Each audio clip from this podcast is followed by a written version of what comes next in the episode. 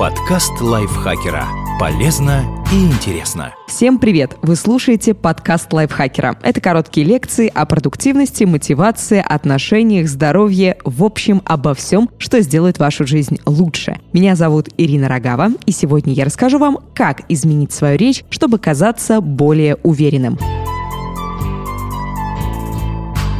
Воспользуйтесь этими советами, если хотите произвести впечатление во время следующей беседы с начальником или выступления перед коллегами. Поймите, что вам нужно изменить. Оцените разные аспекты своей речи и решите, над чем именно вам нужно поработать. Если самому трудно это понять, понять, в чем проблема, попросите о помощи друга или коллегу, или запишите себя на диктофон. С чем нужно работать? С интонацией. То, как мы произносим фразу, часто влияет на восприятие слушателей. Например, завышенное вопросительное вопросительная интонация в конце каждого предложения подрывает доверие к вашим словам. Также нужно работать над темпом. Слишком быстрая речь без пауз создает впечатление, что вы нервничаете. Еще раз повторю, слишком быстрая речь без пауз создает впечатление, что вы нервничаете. Громкость тоже очень важна. Слишком тихий или слишком громкий голос тоже не добавляет вам уверенности. Старайтесь говорить чуть громче обычного, чтобы вас было четко слышно, но при этом вы не казались грубым. Заполнители паузы. А, э, ну и вот другие подобные звуки, они затрудняют восприятие речи, поэтому их лучше не использовать, от них лучше отказываться. Также фразы паразиты. Здесь вам особенно понадобится чья-то помощь, потому что сами мы не замечаем, какие фразы и словосочетания используем слишком часто. Возможно, вы всегда говорите одно и то же, когда тянете время, чтобы обдумать ответ. Это хороший вопрос. Или злоупотребляете фразами «извините, что перебиваю», а не уверен, что это важно, но...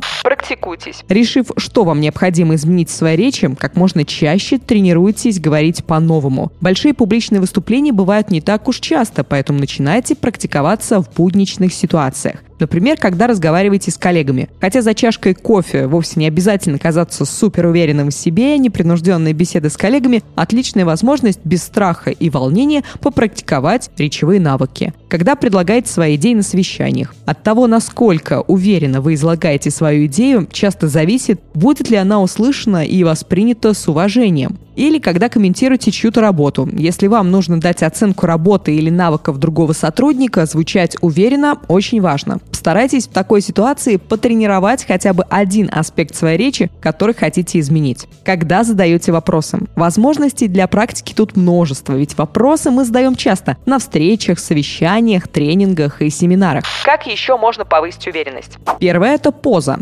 Встаньте, поставив ноги на ширине плеч и выпрямив спину. Жестикулируйте, как как обычно, как во время непринужденного разговора. Зрительный контакт. Если выступаете перед группой людей, смотрите в глаза каждому из них по очереди в течение 3-5 секунд. В разговоре один на один можно отводить взгляд, а потом снова смотреть собеседнику в глаза. Язык тела. Не скрещивайте руки и ноги и не убирайте руки в карманы. Поза должна быть открытой и расслабленной. Еще она должна быть естественной, потому что естественность – это признак уверенности. Надеюсь, эти небольшие лайфхаки, небольшие советы были для вас полезны. Если да, ставьте лайки, пишите свои комментарии и, конечно же, подписывайтесь на наш подкаст. Я, Ирина Рогава, с вами прощаюсь. До следующего выпуска. Подкаст лайфхакера. Полезно и интересно.